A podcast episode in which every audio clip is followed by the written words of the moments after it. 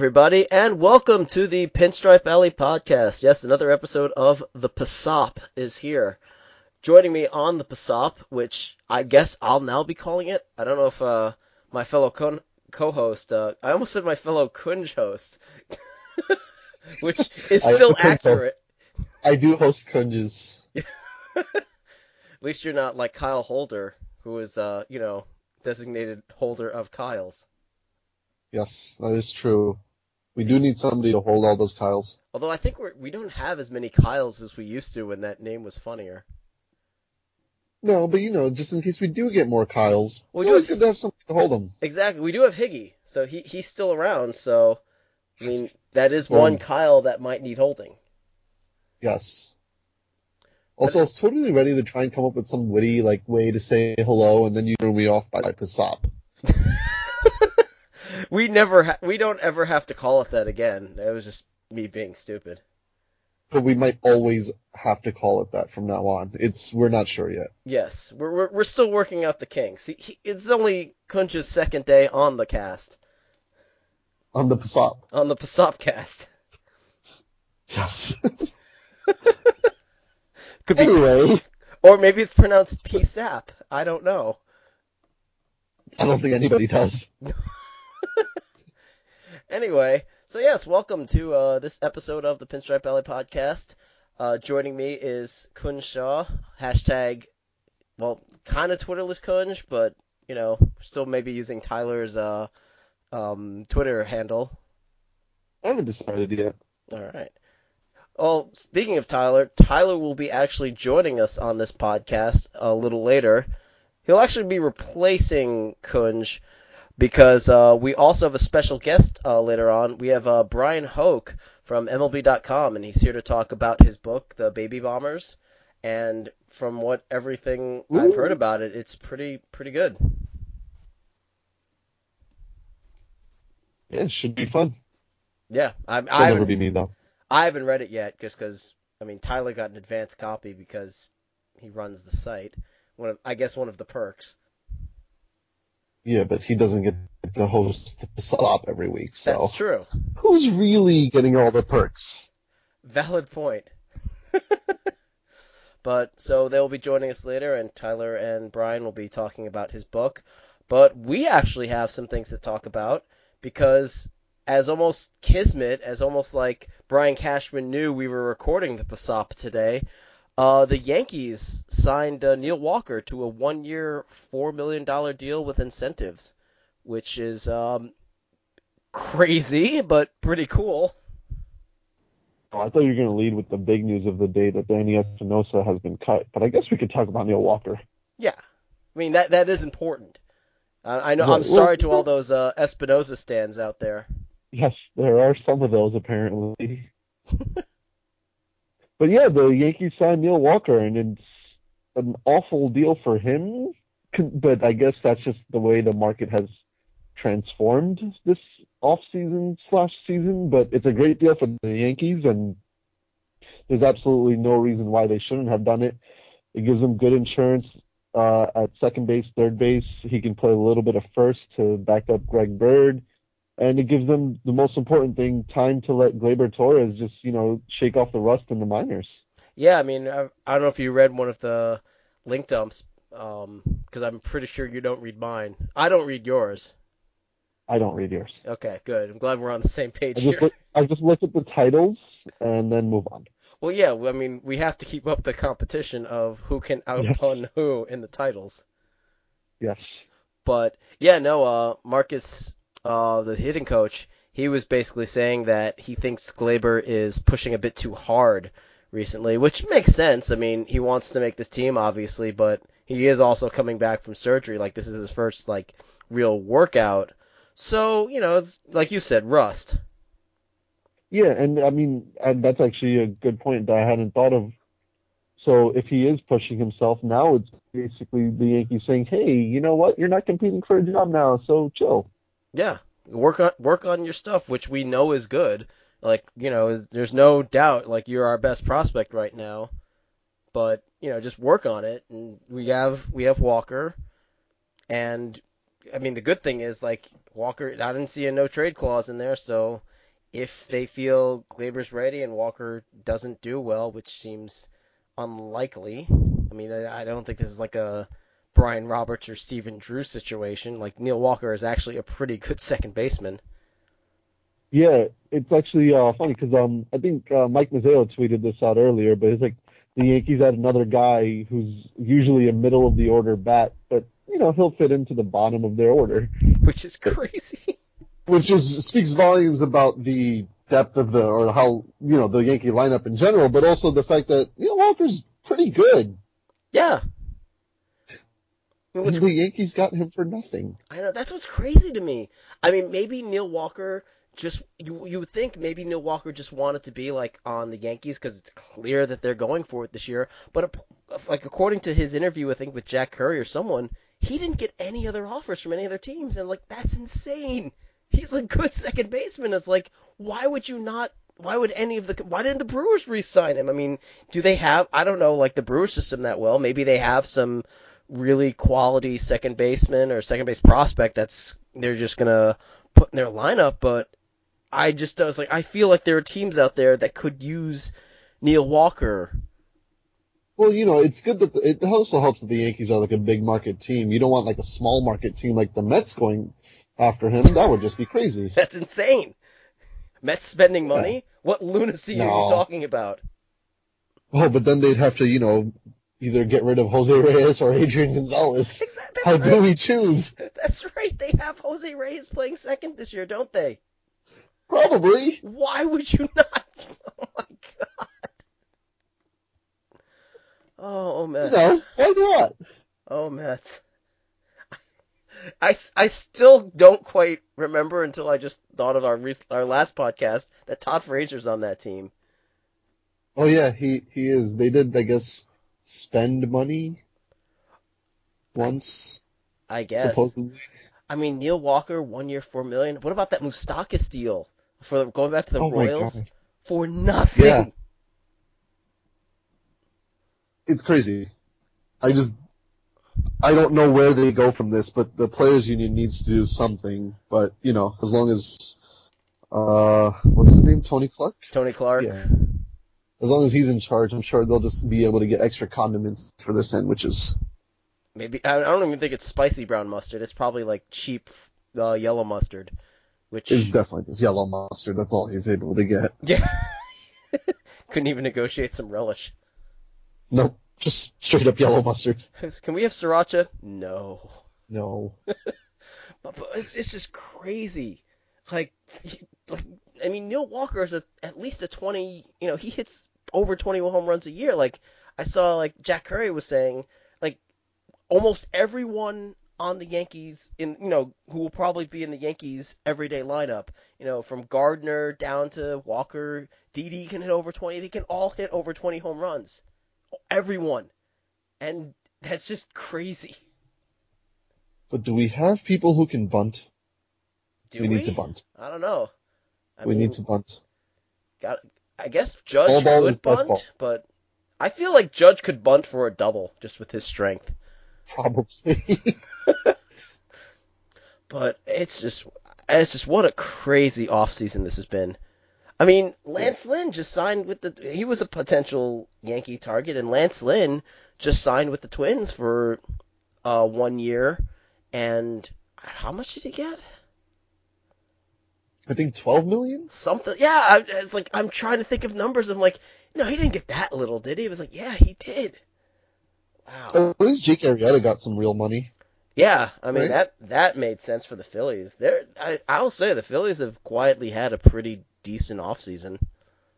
Yeah, and you know what? They're all of a sudden not rebuilding. No, I mean, they're again, that's the whole thing. You can rebuild, but you can still go for it. Like, nah. Or you could be the Mets, who were just there. We're here, woohoo! But it's like, I just feel like Mike Moustakas hit like thirty-eight home runs last year. He was an all-star, and he got a one-year, what, six point five million dollars deal from the team he was on. For. I mean, I guess with the way this market has been, maybe just players are taking one-year deals to show their worth and then hopefully trying to get something better later on, but it's just like, where is this going? This does not seem like it's going to a good place.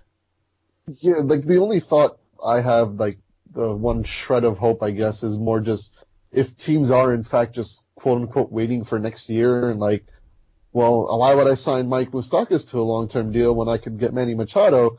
And then next year when, you know, twenty-nine teams fail at getting Manny Machado, they'll be like, yo, you know what? Maybe we'll go for Mike Moustakas now because our plan failed. Yeah. Although, again, I really wonder how many – I mean, if teams aren't willing to spend for five years of Mike Moustakas already, they're not spending for seven to ten of Manny Machado. Right. Like I said, this is just me holding on to a shred of hope instead of, you know, just accepting the reality in that, you know. We're to- they're totally going to – and they're totally going to strike in a few years. When the uh-huh. when the next uh, C B A talks begin, and it's just going to be crazy. Yep, and you're going to deprive me of Judge and Stanton and Bird and Sanchez and D D baseball. Which is like the rudest thing to do. They're all jerk stores. Yes, massive jerk stores. Yes. But yeah, with the Yankees getting Neil Walker, that, that definitely changes the dynamic of the second base competition, if you can even call it that right now. Yeah, like, I, I don't think there's a competition anymore. I think it's Brandon Drury's going to start at third, and uh, Neil Walker's going to start at second, and we're just going to go on our merry way.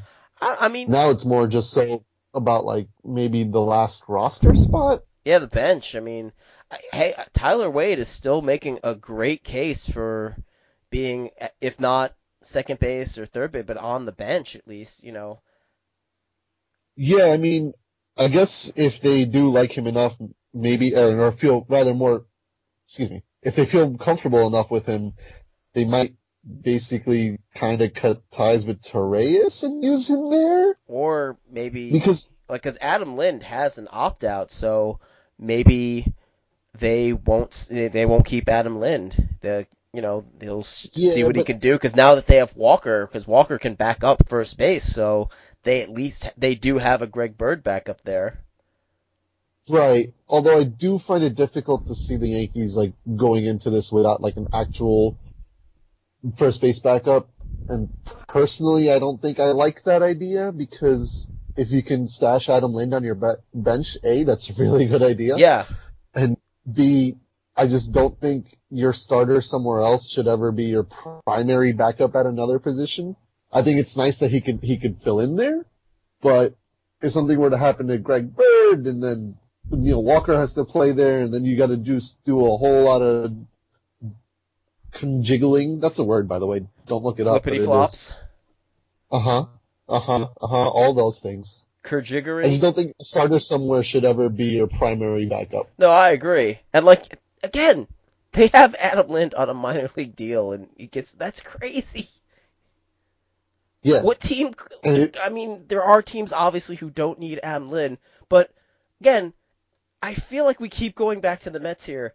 Who the Mets have had – like, they've probably acquired, like, a decent amount of players this year, but they have Adrian Gonzalez playing first base. Why not sign Adam Lind? Because that would make sense. It would.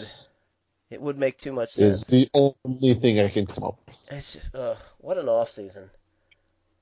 Yeah. And I, I don't know if I agree with you that Drury's gonna. I, the only reason I think Drury might because he seems like a you know Brian Cashman like really wanted him, so he, Brian Cashman is loyal sometimes to a fault for players he really covets. I mean,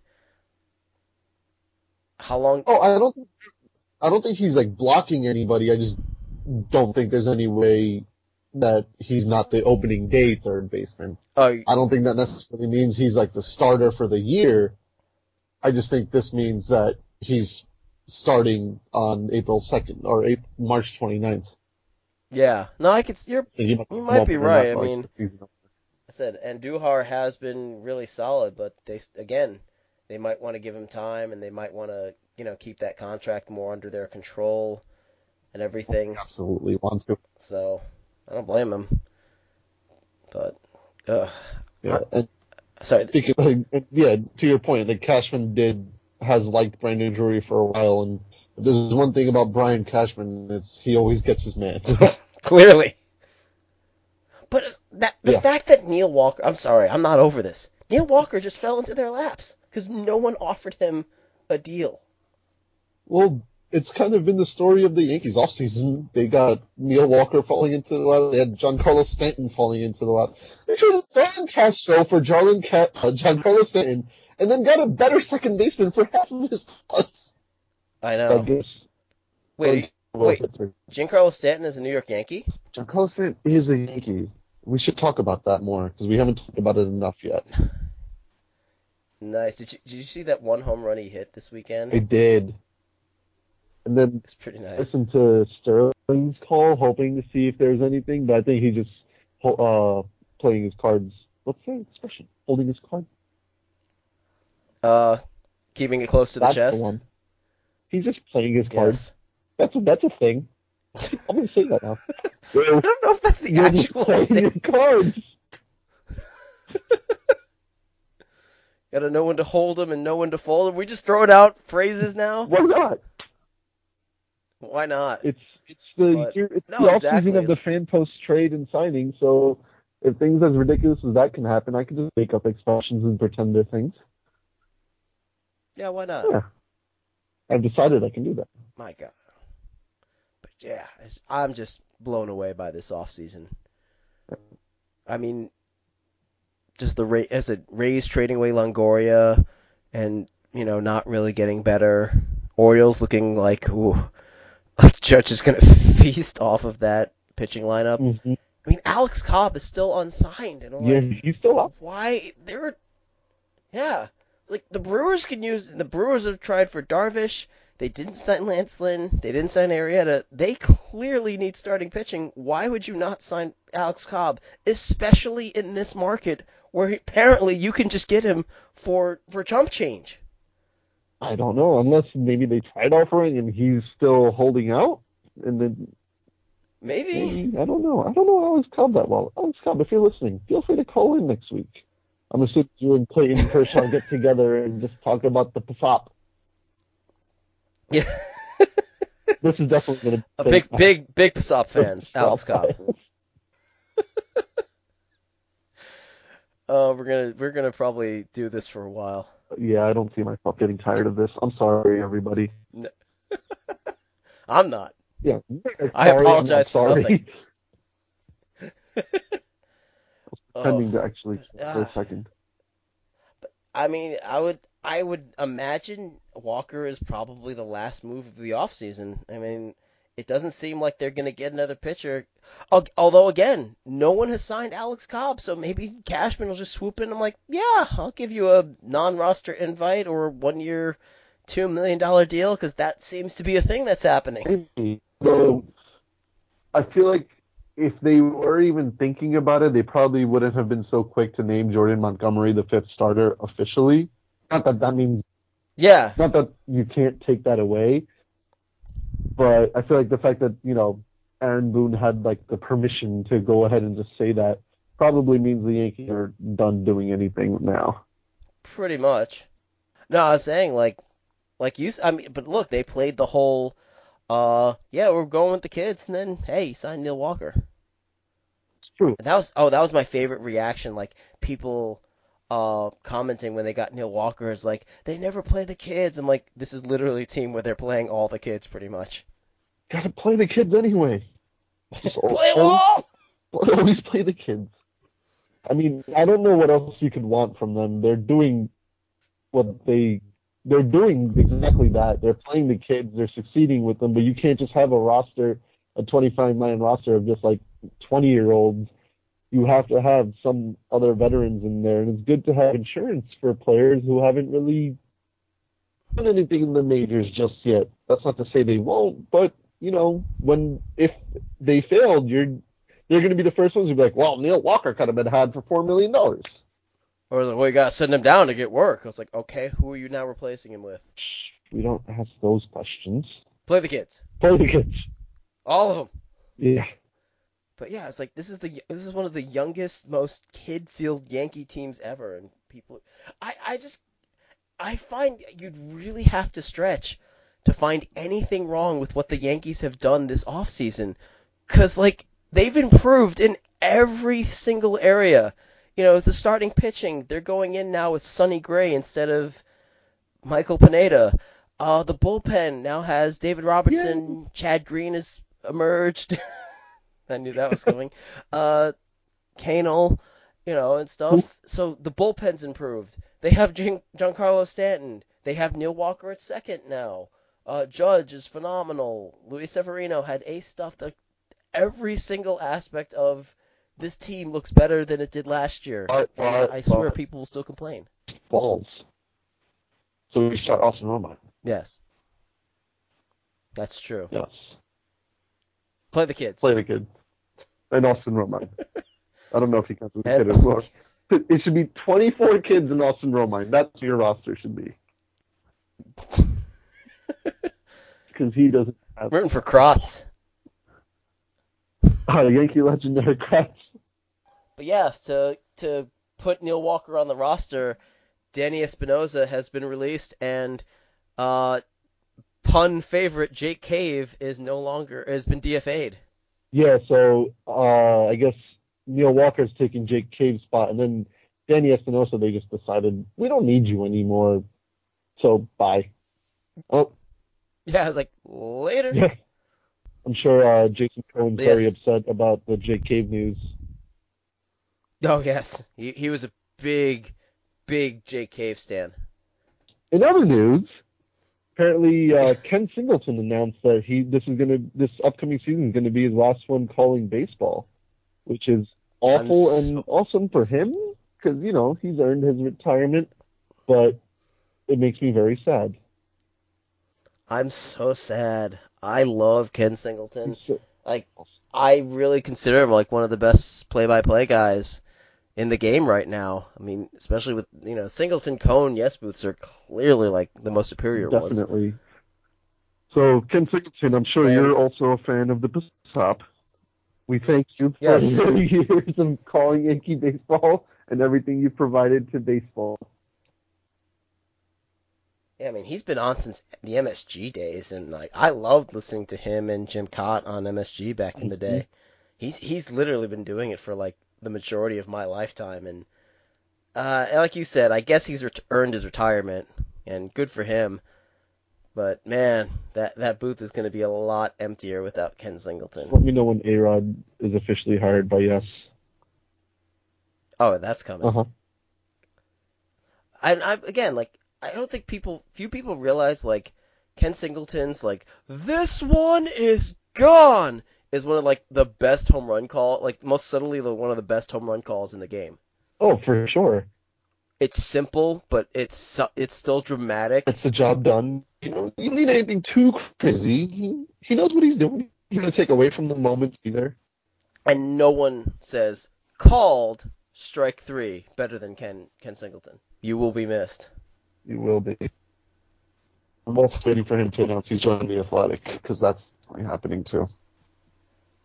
Oh, that's totally happening. It's so not... Have you subscribed yet? I think I've been on it for a while now. I think as soon as Ken yeah, announced I... he joined, I just saw this... Not I saw this becoming a thing, but I saw it as a good opportunity, and it was a real, pretty cheap deal, so... And I enjoy it. Yeah, well... Once uh, uh, Mark Craig um, joined for the Yankee Beat, because I uh, Mark Craig is one of the best Yankee Beat writers until he went to the Mets. Yeah. I mean, he's still a good beat writer on the Mets. It's just, you know, but once he was back on the Yankee Beat, I'm like, all right, you got my subscription now. Yeah. Well done. It's nice to have a I got my free T-shirt in the mail. Yankee Beat writer. Yes. Oh, see, I joined before T-shirts were in motion. Rookie mistake. I just wonder, like, you know, maybe they need to replace uh, him at Newsday or someone. Hire Chad Jennings. Get him out of Boston. Get him back on the Yankees beat where he belongs. Bring back Chad. Yes. People, you're listening to the real uh, trials and tribulations of Pinstripe Alley link dumpers. Yes. Again, a special thank you to today, today's episode's later guest, Brian Hoke, for getting us through the offseason. Without you, I don't think I would have done it. Oh, I don't know how. I, I would have just quit. Those are some dark times. Yes. And filled with Uh, nothing, and then the occasional, hey, Derek Jeter did this today. Yes. I guess, yeah. Special thanks go to Brian Hoke for providing us Yankee content and Derek Jeter for, you know, just having no soul. You got us through the offseason. With no soul, do you replace the S with the two in soul? Of course. It's a tool. Of course. That shows him the respect he deserves. Yes. I do enjoy any time I get to write about Derek Jeter and putting Retupac in the U R L. I'm paying my uh, respects. That's true. All right, I think that's... Is that it for regular Yankee news? I can't think of anything else we really need to talk about. Yeah, I mean, they kind of eliminated the need to talk about any infield competition. Yeah, that, that was probably our main topic until, like, yeah, no, uh, that, that was pretty much solved. So that about does it for the Greg Kirkland and Quinton Shaw part of the P S O P. We will now be going to our section where Tyler Norton, our site manager, and Quinton's former Twitter handle, uh, is interviewing Brian Hoke about his new book, The Baby Bombers. You excited, Quinton? Oh, I can't wait. The book should be great. Keep hearing good things, so can't wait to see what Brian Hoke has to say. I know. And again... That man makes our, our link dumping so much easier. That and the fact that Jeter has no soul. Oh, yes, of course. But mainly Brian Hoke. Mainly. Uh, Jeter having no soul, uh, corporate heel Jeets really did help. It did. All right. So joining us today on the Pinstripe Alley podcast is uh, M L B dot com writer Brian Hoke and uh, the site manager, managing editor of Pinstripe Alley, Tyler Norton. Hey, guys. Hi, how are you? Hey, Greg, how's it going? Doing well, thank you. Uh, Brian is here to talk to us about his book, which Tyler has read, because luckily he got an advanced copy and he put a review on the Pinstripe Alley. I think he liked it. It seemed pretty glowing review to me. To me, too. It meant a lot. Yeah, thank you very much. I really appreciate that. That was uh, that's awesome because you guys are the target audience for the book. So uh, if you got it, then I think... Uh, the public at large will, too. We're excited to talk specifics. Yeah, absolutely. Tyler, uh, if you have any questions or regarding the book, I, I haven't read it yet. I plan to buy it now that it's out, and uh, I couldn't read it in a day. I'm sorry. But, um, yeah, Tyler, if you have any questions you'd like to ask, go right ahead. All right. So the one of the themes of the book is tracing the evolution of the Yankees youth movement. And for me, it really begins in twenty thirteen with the draft, the three first round picks that the Yankees had, and then the Hal Steinbrenner meeting with the front office to talk about the direction of the farm system in August. That's really where I think the book kicks into gear. Do you agree that that's where the Yankees began to change their philosophy, Brian? I, I do. And, uh, you know, we explore all those themes, you know. I was thinking when I'm writing the book, it, the transition was going to be how the Derek Jeter Yankees became the Aaron Judge Yankees, and that's basically the theme of the book. But you're right in that the wheels were in motion already before Derek's final game, and um, obviously the Yankees needed a new direction to field a World Series championship contender. They're, the whole idea of throwing their wallets and the pinstripe jerseys out on the field and expecting to win the World Series just wasn't working anymore. And um, obviously a lot of that had to do with the fact that the elite players aren't getting to free agency the way they once did. So uh, developing their own talent was crucial for the Yankees. Uh, having three first-round picks is a rarity, and they came away with one of them was a really good one in Aaron Judge. So um, that is where the, the story kicks into motion, and we wind up tracing Judge's rise from uh, high school fields in California to Fresno State and how he wound up with the Yankees, as well as how they were able to find Gary Sanchez, Luis Severino, Greg Bird, obviously a high school draft pick out of Colorado. And, you know, those are the guys that we're talking about as the new core, so to speak. Um, but you're right in that uh, it took a, a shift change in the Yankee farm system and the way they were doing business because – Uh, the old way just was not yielding the same results. You know, they had a World Series win in two thousand nine. They raised the championship flag in a new ballpark, but it's been a while since uh, championship number twenty-seven. So I, I think you're starting to see the fruits of that. And yeah, obviously, twenty seventeen was so exciting, uh, finishing one win away from the World Series. And uh, I think they're trying to do great things in, in the years to come, as soon as this year. Definitely. And you're talking about finding these players, how the Yankees found Aaron Judge and Greg Bird and Luis Severino and the Sanchezes. Part of that comes with the uh, scouting system that the Yankees have, their player development, their scouts. How important was it for you to tell their stories? That's sort of the behind the scenes items. And I loved reading parts where scouts are saying, I've never filed a report for a player that good, and how excited they were when Aaron Judge or Gary Sanchez was having success at the big leagues. For sure, because a lot of times these guys are almost like independent contractors. You know, they're away from the team. They don't report to the office. Uh, these these scouts are in their cars, logging hundreds of miles to see every prospect within their area. And it, it was great to get these guys, uh, nail them down, get their stories, and, and really give them their due, because that they're kind of the unsung heroes in all of this. I mean, we see the players once they're in the farm system, once they're drafted. Uh, you can watch their, their rides. You can check out the stats. I mean, now we see video of the minor leagues every single day.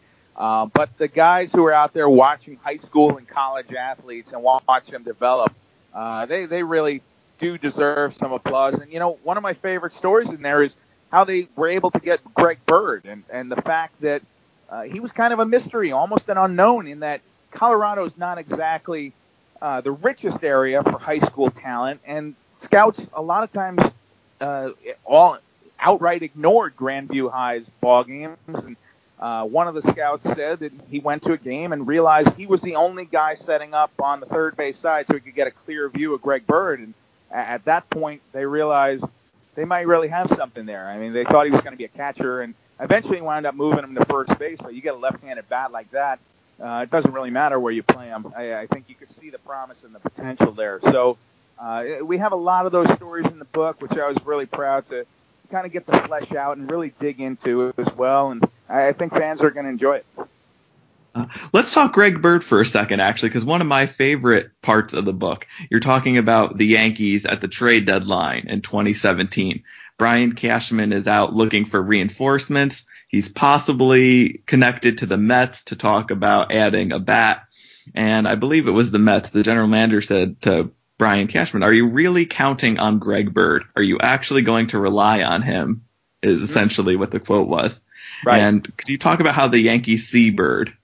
Yeah, and absolutely. And that's a, that's a great story in there. Brian Cashman told me that one, as far as being on the phone with Sandy Alderson. And the, the Yankees were interested to a degree in guys like Jay Bruce and Neil Walker, and guys that they could plug in at first base, and more as a rental than anything. Obviously, Jay Bruce came back to bite them in the first round of the playoffs. But um, Sandy Alderson said to Brian Cashman, are you really going to rely on Greg Bird when he hasn't played the entire year for you? And Brian Cashman responded, yes, I am. I, I know Greg Bird. We've seen him hit at every level. He's not going to take that much time. As soon as he gets that ankle thing figured out, uh, the doctors say he'll be back on the field and he'll be raking. And you saw what happened in September and in the postseason again when he came back. So I think that's why the Yankees are so high on Greg Bird. That's why you didn't see them going after a first baseman this year. Um, obviously, they bring in Adam Lind as insurance in camp, and you get Tyler Austin too, but they are really putting all their chips in on Greg Bird. And I think you've seen his potential. You saw it last year at the end when he was finally healthy. He had a great grapefruit league. Uh, was tearing the cover off the ball in spring training. Uh, in twenty fifteen, at the end of the year, he had eleven homers, really helped power them into the postseason at the end. Um, and there's a lot of life in that bat and a lot of reasons to be excited about what Greg Bird can do as long as he can stay healthy and, and be on the field. Uh, I think that if he can get one twenty, one thirty games at least this year, uh, look out. Those numbers, you put that stroke in Yankee Stadium, uh, it's going to be significant. So I, I think that he didn't make the cover of the book because I, he just didn't play enough last year. We have Judge, Severino, and Sanchez on there, but Greg Bird, I think a year from now, he'll he'll belong on the cover of that book too. Well, not too many people can take Andrew Miller deep that way that Bird did during the A L D S. And uh, talking a little bit about the A L D S as well, the postseason run, that's a significant part of the book. One of the goals you set out was to trace the twenty seventeen postseason.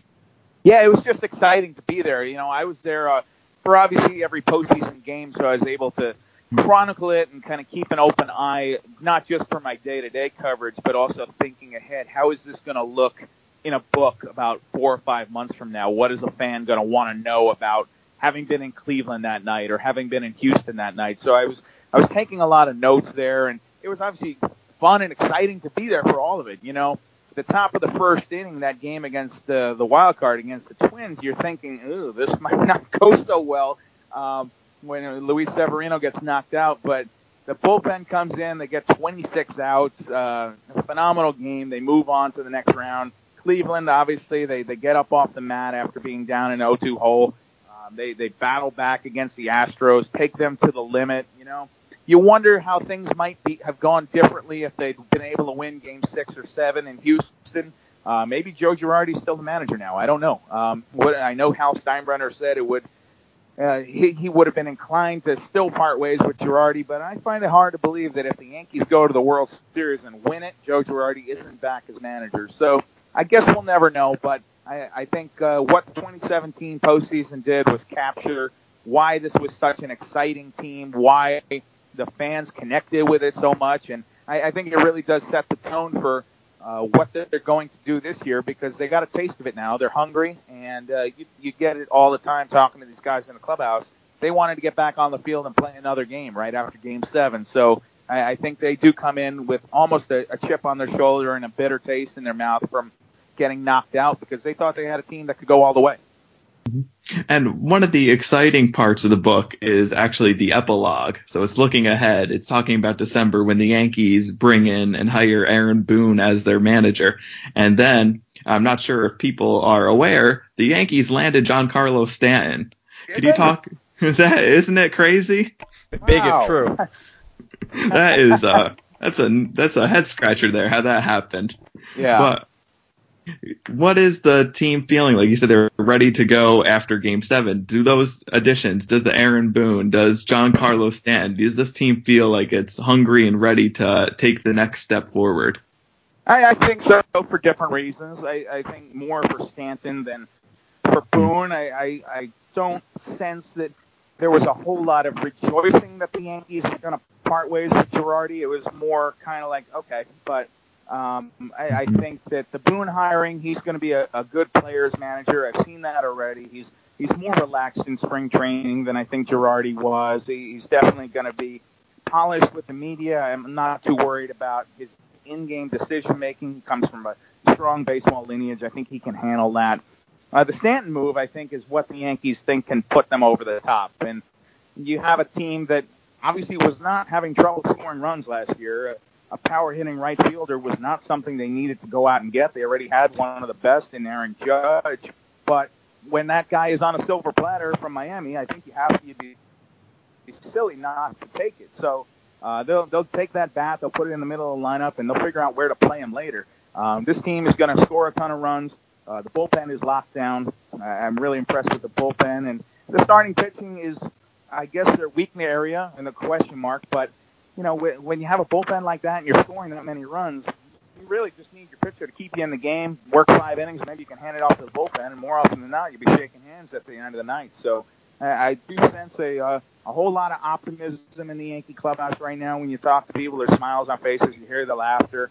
And granted, they haven't played a game that matters yet since uh, since October, but I, I do sense the vibe is, is good uh, at this point in spring training.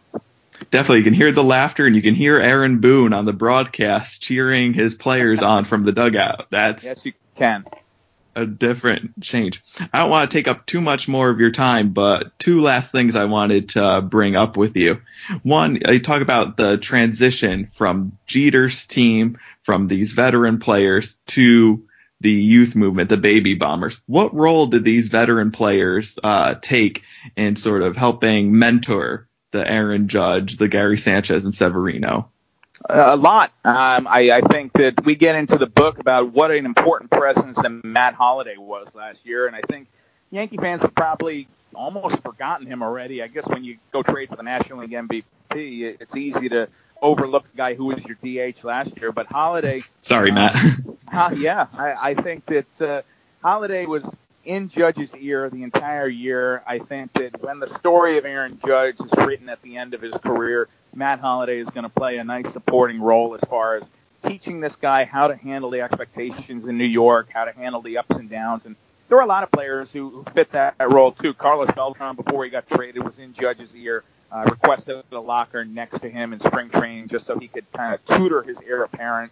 Uh, so you get those stories in the book as far as what was going on behind the scenes in the clubhouse, what these guys learned from. And you've almost seen it a little bit here this spring training. Look, Uh, that's the value in having, say, a Russell Wilson come into camp. It's not because you're going to teach a guy how to hit a home run or what he should do in, with a two-on, two-out situation. It, it's more the mental preparation of, and how you play at the highest level, your training, things like that, uh, for an athlete to learn, especially from a guy who's been there and done it. And, you know, obviously, Wilson in a different sport. But Holliday and Beltran, if you're a ball player, those are two pretty good guys to learn from, and I think that's paid dividends for, for Aaron Judge here already.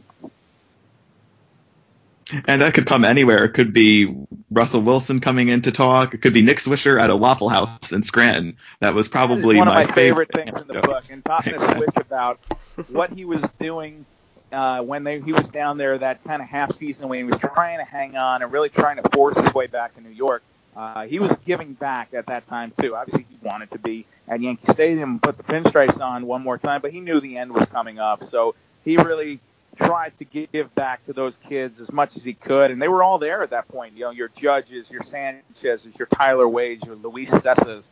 Um, you know, you can go down the, the players that were on Scranton's roster that year, and what, what Swisher did was he said, hey, look, well, he probably said, hey, look, bro, Um, I'm going to be at like Waffle it. House every morning at eight thirty or nine o'clock.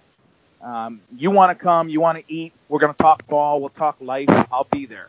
And he, he was true to his word, and he picked up the check every time, said it was the cheapest meal he ever bought, but he would get five, ten, fifteen teammates there sometimes at Waffle House in Scranton, uh, just eating eggs and talking ball and, you know, talking about, hey, when you get to New York, this is what it's going to be like, and this is how you handle the media, and this is how you handle you know, the attention from the fans and stuff like that. And that's valuable. I think that there, there, people talk about the Yankee family.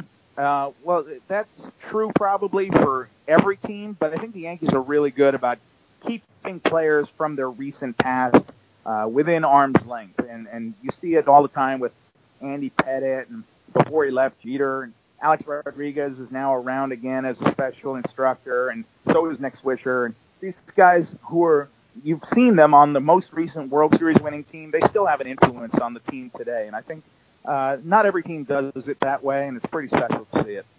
Absolutely. It's always so interesting to find out that these players and other personnel are invest so invested in the game and the team. And I think it translates in one last interesting note that following the twenty sixteen season, after the Yankees uh, cashed in on Aroldis Chapman and Andrew Miller, they re uh, restocked the farm system, called up Gary Sanchez. Hal Steinbrenner went on to social media and he took a look at what the Yankees fans were talking about, and it was a very positive reaction he found. Do you know, is Hal Steinbrenner reading Pinstripe Alley? Is he lurking in the comments?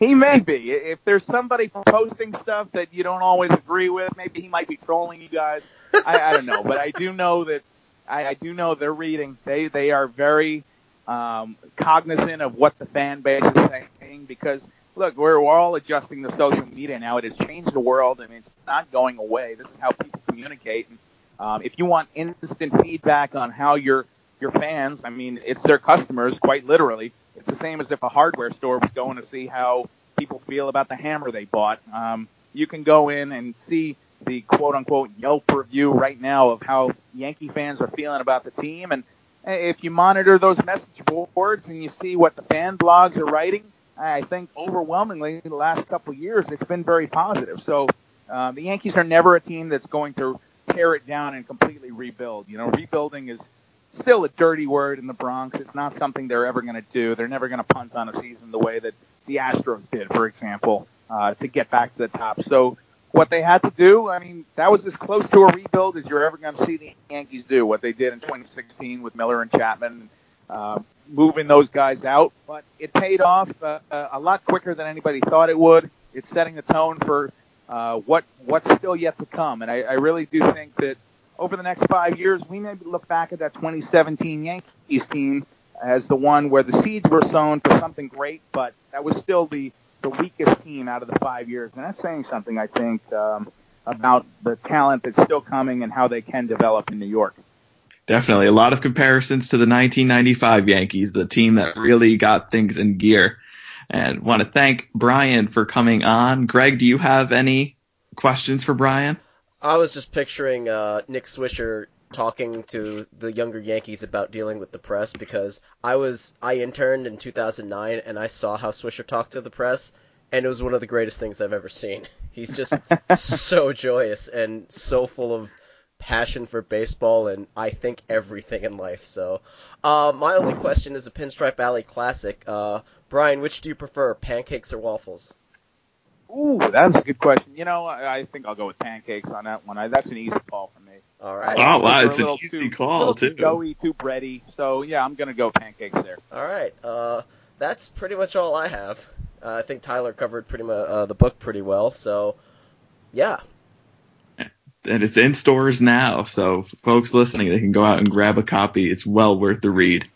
Thank you. Thank you very much. Yeah, I'm really excited to uh, to hear what the readers have to say about it. Pumped that it's uh, finally out there. You know, it's been kind of a labor of love while I've been doing my day job to get a, a book out there, and it's always been a dream of mine. So uh, thank you guys for helping make it come true. Well, congratulations. Congratulations. Thank you, Brian. Thank you very much. All right, that was uh, Brian Hoke of M L B dot com and of the new writer of The Baby Bombers. Congratulations again to Brian. And, hey, Tyler, how'd you feel being on the Pinstripe Alley podcast? You know, it was great being here. Long-time listener, first-time podcaster. And not to be confused with the long-time listener in the comments, but we'll say hello to him, too. Trust me, you, no one will ever confuse you with him. Your, your, your puns are not quite on his... What's the polite way to say level? Oh man. Oh, he, he loves he loves us. But um yeah, no, uh it was good having you. Thank you for recording this during a I believe you're going through a nor'easter blizzard right now.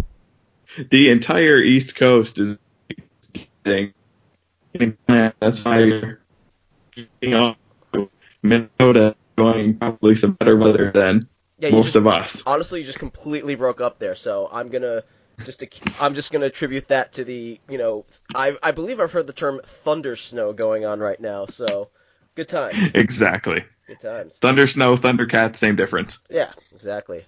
Take care and have a good night. And as always, go Yankees. Go Yankees. There you go. Yes, once again, thank you to uh, Brian Hoke of M L B dot com and Tyler Norton of Pinstripe Alley, almost as big as uh, M L B dot com, but, you know, not not quite there yet. Yeah, and then, I mean, they both just have to com- compete with PSOP. But no, really, yes. Thank you guys. Thank you, and especially, again, thank you again to Brian Hoke for getting us through the off season. Yes, no, seriously. You know, caring about me. Yes, that that's clearly why he does it. Not mm-hmm. because it's his job he's paid to. He does it so that we have links in our, for our dumps. Every time he put, hits post, it's just, this is for you, Greg and Coombs. All right. Well, that about wraps it up for the PSOP today. Until next time, PSOP listeners. Yes, PS- PSOPies. PSOPers. We, we should hand out awards and call them the PSOPies. Yes. Longest time listener award for... This is the longest. The most moons! Oh. I mean, there's only one person who is the most Merns. That's true. He still deserves the Pasapi, though. Oh, yeah. Oh all right, I'm going to stop before we just talk for half an hour about who gets what Pasapi. Yes, we need to stop. Damn you. Not because that was bad, definitely because that was good. Although I know. I think so good. Alright, so that'll do it for us. Uh, you can like us on Facebook, follow us on Twitter and Instagram. Uh, you can at me at I'm not an H R hitter dot com. Uh, Kunj, where can they at you? Um, just really quickly, there's no dot com in this Twitter. Did I actually say uh, at me at I'm not an H R hitter dot com? Yes. Nice. Try try adding me there, too. Why not? They can at you there, and they can at me on Twitter. I'm not an H R hitter. All right. There you go. That makes sense. Yep. So, I'm a big fan. I'm a big fan of that Twitter account. It's okay. You know, every once in a while. It's terrible. You can also subscribe to us on iTunes at Pinstripe Alley Podcast. Soon, I'm not going to rename it P S O P there, because that would just be, well, defeatist. You probably shouldn't rename it at all, but we're just going to only refer to it as the P S O P. Yes. that that will be some, apparently a thing going forward. Some semblance of sanity. Do we? No, but we'll, it's good to pretend. Exactly. All right.